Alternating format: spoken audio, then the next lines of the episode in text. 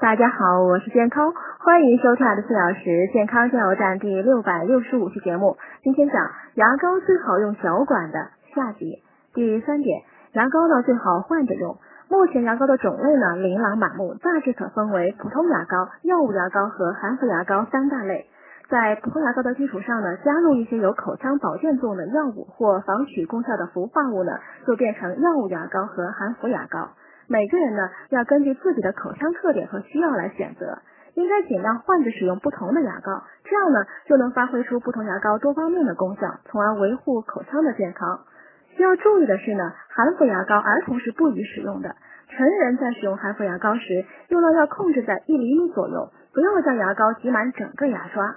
建议每三个月呢换一次牙刷。虽然对牙膏的更换时间并没有统一的说法。但是牙膏的使用时间呢，也不宜太长，最好一个多月一换。